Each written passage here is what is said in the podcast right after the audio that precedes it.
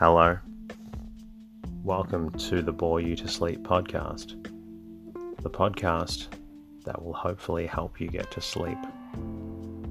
I am going to read an open source book, one that is not particularly interesting, but one that is hopefully boring enough to get you to sleep.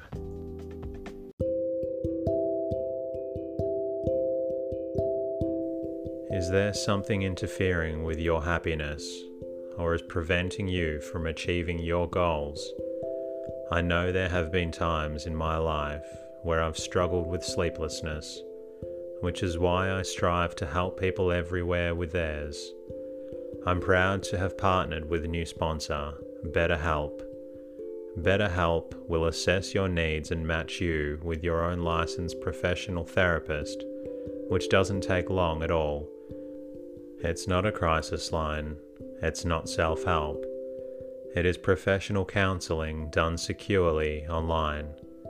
You can schedule weekly video or phone sessions in the comfort of your own home.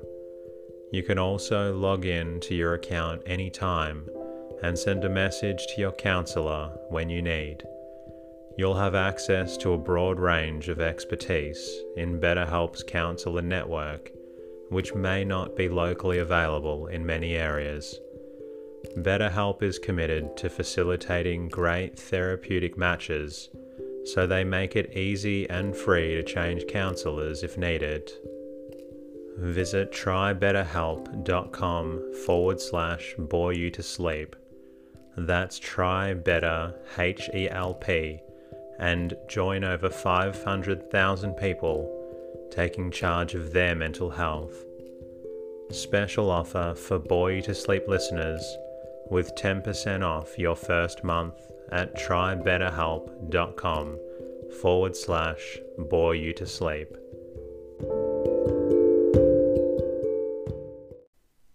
Tonight's readings come from The Little Dauphin, translated from the German of Franz Hoffmann by George P. Upton. Published in 1905, the book looks back on the early childhood of Louis Charles, the second son of Louis XVI. I wasn't aware specifically of this aspect of French history, but Louis XVI was the last king of France before the French Revolution which means that Louis Charles was destined to face an interesting life with unknown challenges. Hello to all of the French listeners, and apologies in advance for any mispronunciations in the reading. Wherever you are in the world, I hope you're keeping safe throughout this interesting but not so fun time. It's easy to see your sleep affected during a time like this and I hope that the podcast is able to help you out. My name is Teddy, and I aim to help people everywhere get a good night's rest. Sleep is so important, and my mission is to help you get the rest that you need. Each episode is designed to play in the background while you slowly fall asleep. Special thank you to several listeners that I've heard from during the week. Thanks to Twitter user at underscore L underscore world and also at surely UKI2 for sending your appreciation. Thanks also to Joshua Kumar for sending appreciation on Instagram and Jen Majura for sending the most amazing feedback on Instagram.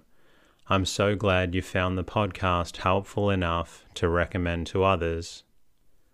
Also to Insta user underscore West Coast Functionalist for shouting out me on your Insta story.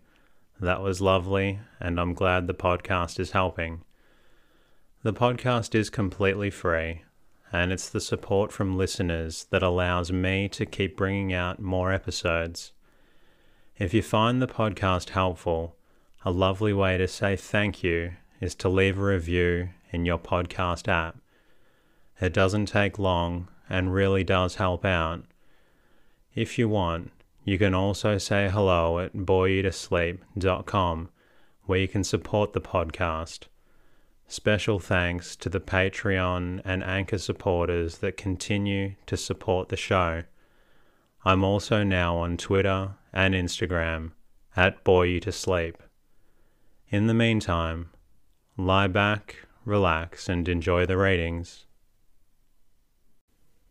The Little Dauphin Translated from the German of Franz Hoffmann by George P. Upton.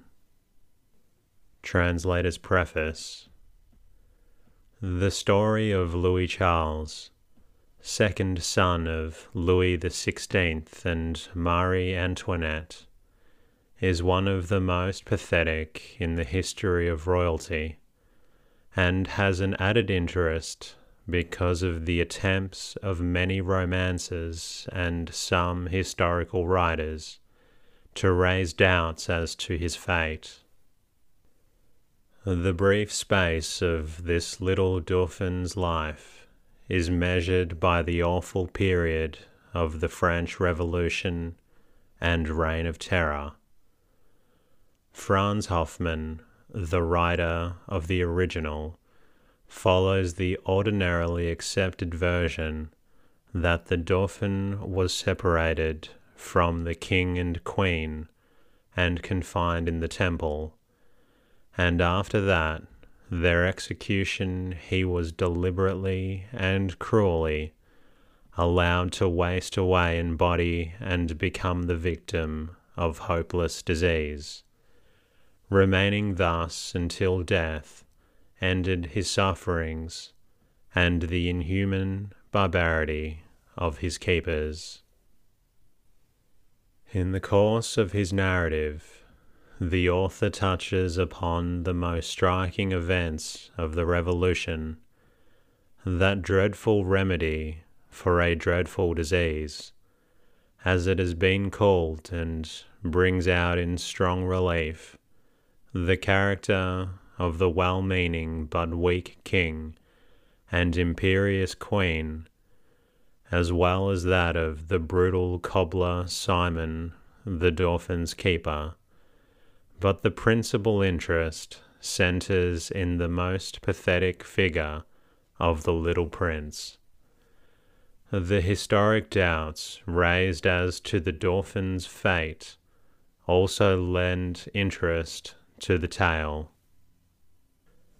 One of these has to do with the identity of Naundorf, who passed himself off as the Duke of Normandy, the Dauphin's title, and the other with the Reverend Eleazar Williams of Green Bay, Wisconsin, missionary among the Indians.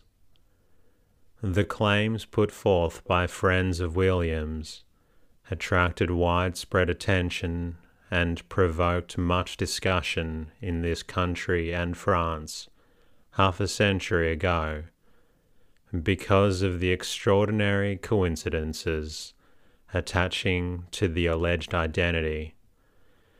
It is generally accepted verdict of history, however, that the Dauphin was the victim of the revolution and died in the temple in 1795 and as such, he appears in these pages.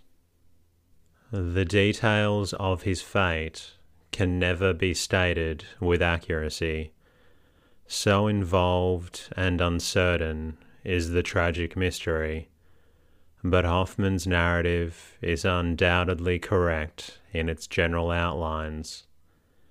There are almost as many different versions as there are histories of that thrilling period. The Little Dauphin, Chapter 1 Sunny Days. Within the grounds of the Tuileries, that splendid palace of the King of France, at the end of a terrace overlooking the water, there was in 1790 a small garden surrounded by a neat trellis and adjoining a pavilion occupied by the Abbe Davaux, tutor of the Dauphin, or Crown Prince Louis Charles. On a certain bright July morning in that year, a handsome, graceful boy, about five years old, entered this garden. He was richly and carefully dressed, and was accompanied by a small detachment of soldiers in the uniform of the National Guard, who followed him on foot to the gate in the trellis and stationed themselves there as sentinels. The boy bowed courteously to them and said, smiling, I am sorry, gentlemen. My garden is so small. I cannot have the same pleasure of receiving you in it, but I will do the best I can. And quickly gathering a handful of flowers, he proceeded to distribute them among his escort with such winning sweetness that the bearded soldiers could scarcely restrain their emotion. After busying himself for some time in this way, the boy took from a corner one of the small but handsomely finished garden tools that had evidently been specially adapted to his use, and went industriously to work removing the weeds which had sprung up among the flowers and spading the soil of a small bed to prepare it for setting out some young plants which he had brought with him in a pretty little basket. He worked with such energy and absorption that beads of perspiration stood on his forehead, and he did not observe that his tutor, the Abbe Vaux had entered the little garden and was watching his labours with loving interest. That will do, my prince, said the abbé finally. You must not fatigue yourself too much, or you will not be able to give proper attention to your lessons. The boy immediately laid down his tool, and with a bright smile greeted his tutor, who gently brushed the clustering curls from his flushed face.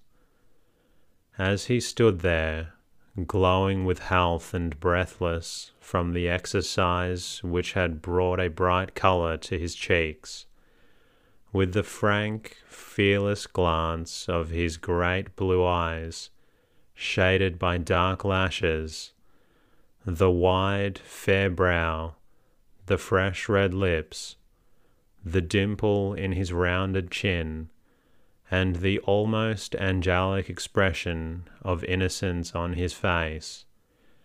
It would have been hard to find a lovelier child. His figure was slender and delicate, his motions full of grace and vivacity, while in his manner and bearing there was something noticeably distinguished, combined with a confiding trustfulness that won all hearts.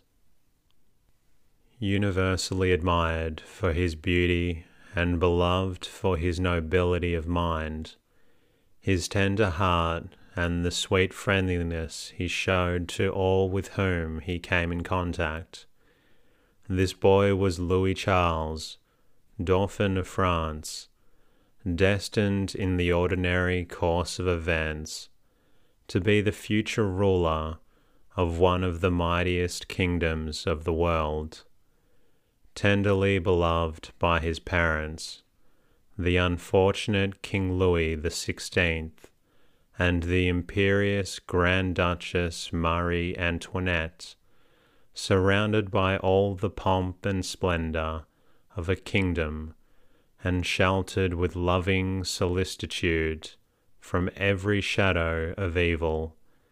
As yet he had known only the sunny days of happy, careless childhood, but already above him were gathering the dark clouds which were to eclipse the sunshine of his life evermore and transform the serene happiness of his parents into bitter trouble and untold misery.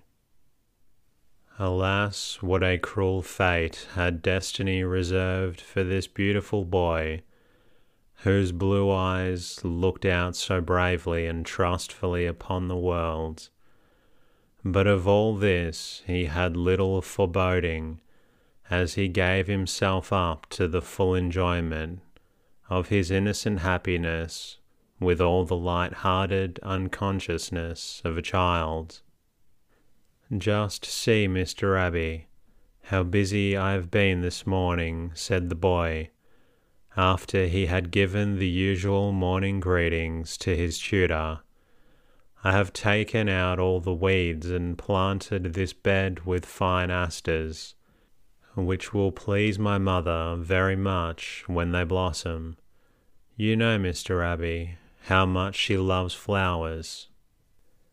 I do indeed, my prince, answered Mr. Davaux, and it is very nice and thoughtful of you to take her a nosegay every morning. But I cannot understand why you exert yourself to do all that digging, weeding, watering, and planting when a gardener would do it for you in a few moments. The little prince shook his head earnestly no, no, Mr. Abbey, he replied after a moment's reflection. My father gave me this garden so that I should have to take care of it. And besides, he added, with a charming smile, I must make these flowers grow myself, because Mamma would not like them half so well if anyone else had done it. You are right, my prince, said the abbé, surprised and touched by the boy's remark, which showed so much affection for his mother. Go on planting your flowers, and I hope they may thrive entirely to your satisfaction. Oh, they are growing finely, Mr. Davaux, answered the prince, proudly. You will see what a large bunch I can pick in just a moment. And with a zeal and energy inspired by his love for his mother, he examined all the flowers in his little garden, selected the largest and freshest blossoms, and bound them into a bouquet, which he arranged with much care and taste. Look, Mr. Abbey, said he, holding out his nosegay and childish triumph. Do you not think my mother will be pleased with this? It makes me very unhappy when the weather is bad, and I cannot work in my garden. For how can I be happy, Mr. Abbey, when I have not earned mamma's first kiss with my bouquet? But now I must go and feed my rabbits, and then hurry to her with the flowers. In a corner of the garden there was a small enclosure walled in with bricks, where some pretty tame rabbits were kept by the prince. They recognized him with evident pleasure, and came quickly at his call as he bountifully distributed among them fresh cabbage leaves and carrots, provided for the purpose. After this visit to his pets, the Dauphin turned back toward the palace to make sure his usual morning call on his mother, but once more he was detained. Before the iron railings that separated the garden from the open street stood a poor woman who was gazing at the prince with longing eyes, but had not ventured to address them. Perceiving instantly that she seemed to be in trouble, he approached her and asked kindly, What is the matter, my good woman? Can I do anything for you? The woman burst into tears. Oh, my prince, she stammered, I am very poor and have a sick child at home. It is a boy, my prince, and just as old as you, and he is waiting anxiously for my return, but I cannot bear to go back to him with empty hands. Wait a moment, replied the prince, after he convinced himself that the woman was really poor and needy. I am going to see my mother, and will be back directly. With hasty steps he ran on, and disappeared in the palace. But in less than ten minutes he was back again, with a beaming face. Here, my good woman, he said in his gentle voice, as he handed her a bright new gold piece through the railings. That is from my mother. And this, he added, snatching one of the finest roses from his garden, this is from me for your sick boy. I hope he will soon be well again.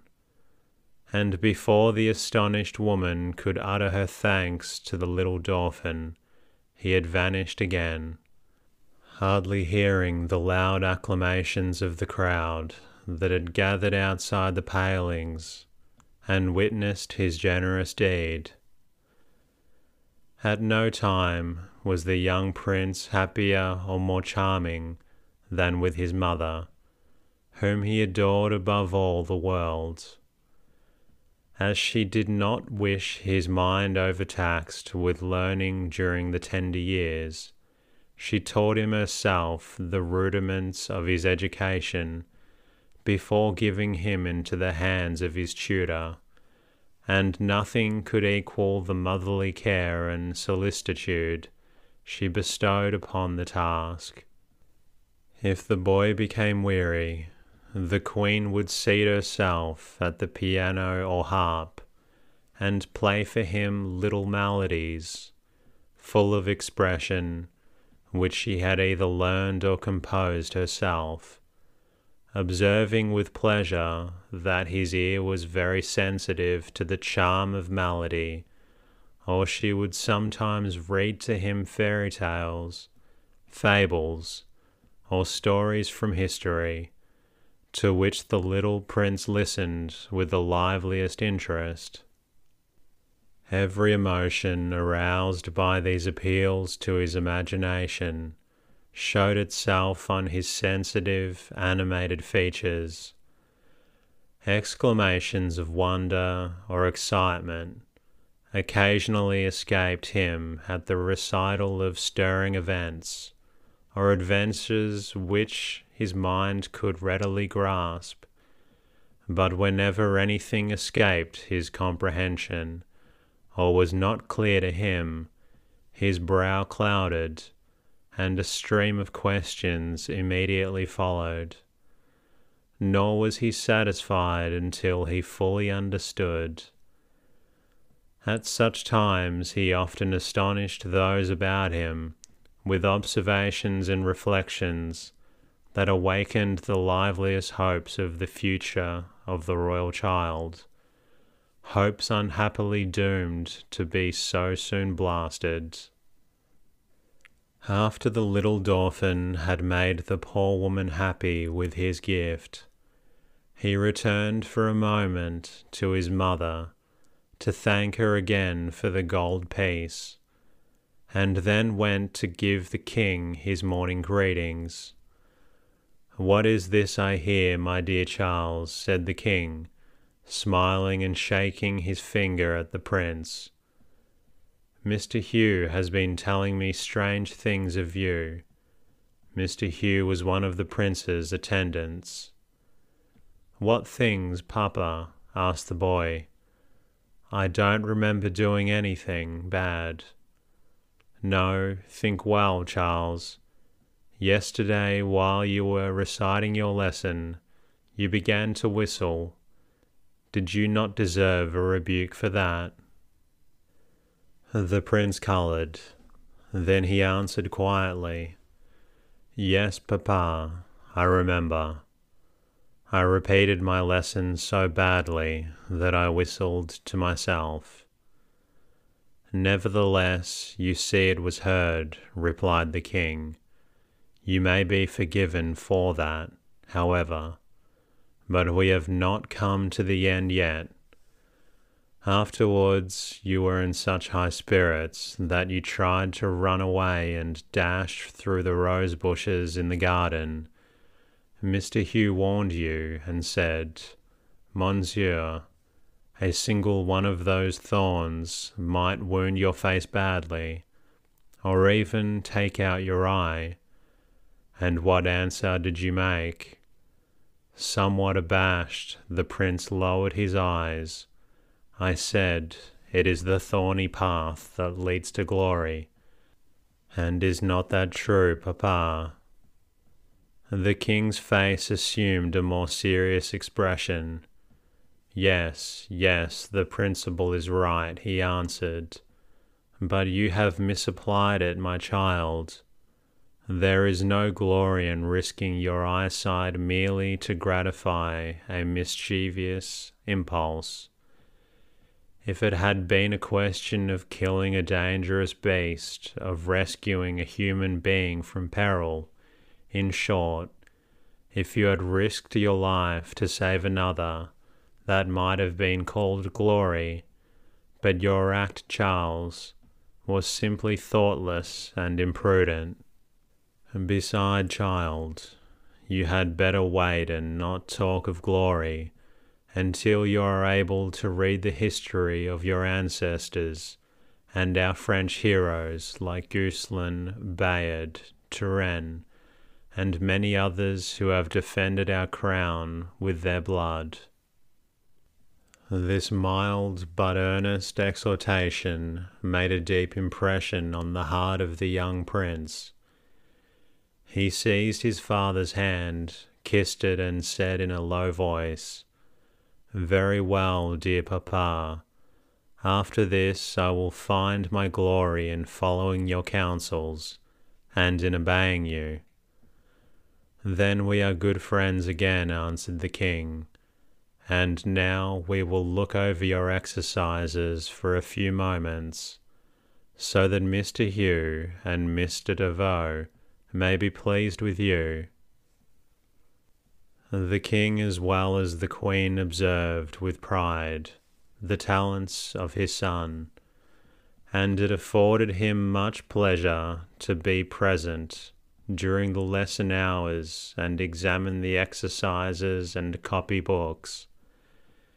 He frequently instructed the prince himself, and by his praise or censure encouraged in the boy a habit of diligence and attention to what was being impressed upon his mind.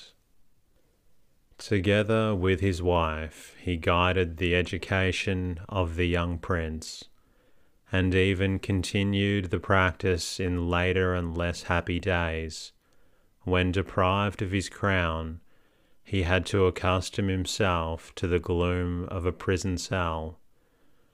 Soon the Abbe Davaux appeared, and the usual instruction in religion, reading, history, and geography began. The prince was particularly attentive on this day, for his father's gentle admonition had sunk deep into his heart and spurred his zeal to the utmost. You have been very bright and industrious today, my prince, said Mr. Davaux, when study time was over, and I am glad, therefore, that I have a pleasant piece of news for you. What news? asked the prince quickly. This, that a small company of soldiers has been formed in Paris under the name of Regiment of the Dauphin, which wishes to have you for its colonel. I am sure you will accept this post of honour with pleasure. Yes, indeed, if papa will allow me, replied the prince with sparkling eyes. Your papa, answered the king himself, has not only given his consent, but is willing for you to receive the young gentlemen who have come to pay their respects to their new colonel. Come already. Where shall I find them? asked the prince eagerly. In your garden, replied the king. Mr. Davaux will be good enough to accompany you. Beaming with joy, the crown prince hastened with his tutor to the garden, where he greeted the little deputation most of whom were not more than four to five years older than himself, with graceful courtesy, and announced his readiness to accept the post of colonel of their regiment. Now it will be adieu to your flowers and the nosegays for your mamma, I suppose, said the abbé. Oh no, returned the Dauphin gaily, Reviewing my grenadiers will not prevent me from taking care of my flowers. Some of these young soldiers have little gardens of their own. They will love the Queen too, like their colonel, and in the future, instead of a single one, Mamma will receive a whole regiment of bouquets every day the little soldiers loudly applauded their new commander's speech, and the best relations were at once established between them, and continued without a break for several weeks. His small guards afforded the prince the greatest pleasure, until they were dispersed in the stormy times which soon followed. By this time the day was considerably advanced, and the abbé was obliged to remind his pupil that his mother would be waiting for him and he must dismiss the envoys of the regiment of the Dauphin. The prince gave his hand courteously to his little comrades, and followed his tutor to the queen's apartment. His reception, however, was by no means such as he expected. His mother greeted him with a very serious face, and gave him only her cheek to kiss instead of the usual embrace.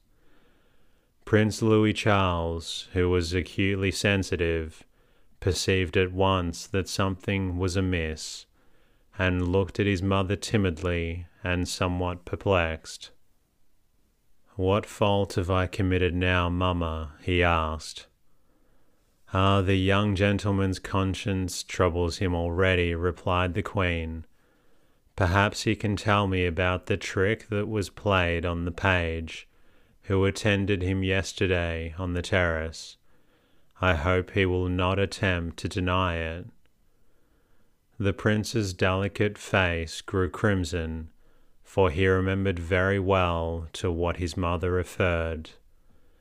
The day before, while they were walking together, he had mischievously taken a flute from his companion's pocket and hid it in a fir tree on the terrace.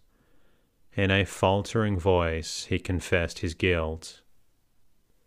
Very good, said the Queen. Your confession mitigates your fault somewhat.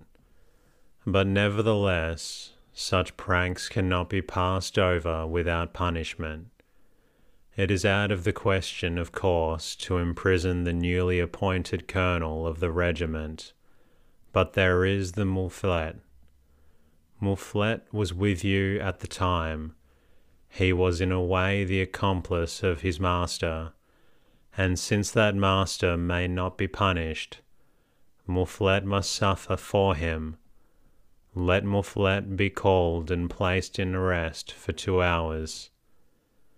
Mouflet was a pretty little dog, dearly loved by the prince, and on this affection the queen relied in her punishment of the Dauphin, nor was she mistaken as to its effect. Confined in a dark little cabinet, deprived alike of his freedom and the sight of his young master, Mouflet began to whine dolefully, to scratch at the door, and finally to howl with all his might. His lamentations found an echo in the tender heart of the real culprit, and filled it with pity and remorse. Weeping, he hastened to his mother and tearfully kissed her hand. But, Mamma, said he, Mouflet is not the one who has done wrong. Why should the poor dog be punished? Oh, please set him free and put me in his place. Delighted as the queen was at this proof of the prince's sense of justice, and gladly as she would have pardoned him, she felt that for the sake of discipline she must not yield to her feelings, and replied gravely, Very well, since you feel that you deserve the punishment, I will not prevent you from enduring it. You may release poor Mouflet and be locked up in his place for an hour. Rejoiced at this decision, the prince accepted this sentence at once, and even extended it beyond the allotted time. But this was not all. In the solitude of his prison, he began to reflect upon his behavior and told himself that even though he had atoned for his fault, the wrong had not yet been righted. He resolved that as soon as he was at liberty, he would go back to the garden, get the flute from its hiding place, and give it back to his playmate with a request for forgiveness. A loving glance, a tender caress for his mother, were the rewards of his victory over himself. And these signs that he was forgiven made the little prince so happy and contented that for the rest of the day he was the most polite and well behaved of boys, and gave not the slightest occasion for a word or even a look of reproof. And that concludes tonight's episode. I hope you're feeling a little drowsy. If you're not quite tired yet, please feel free to listen to another episode. Until next time, good night.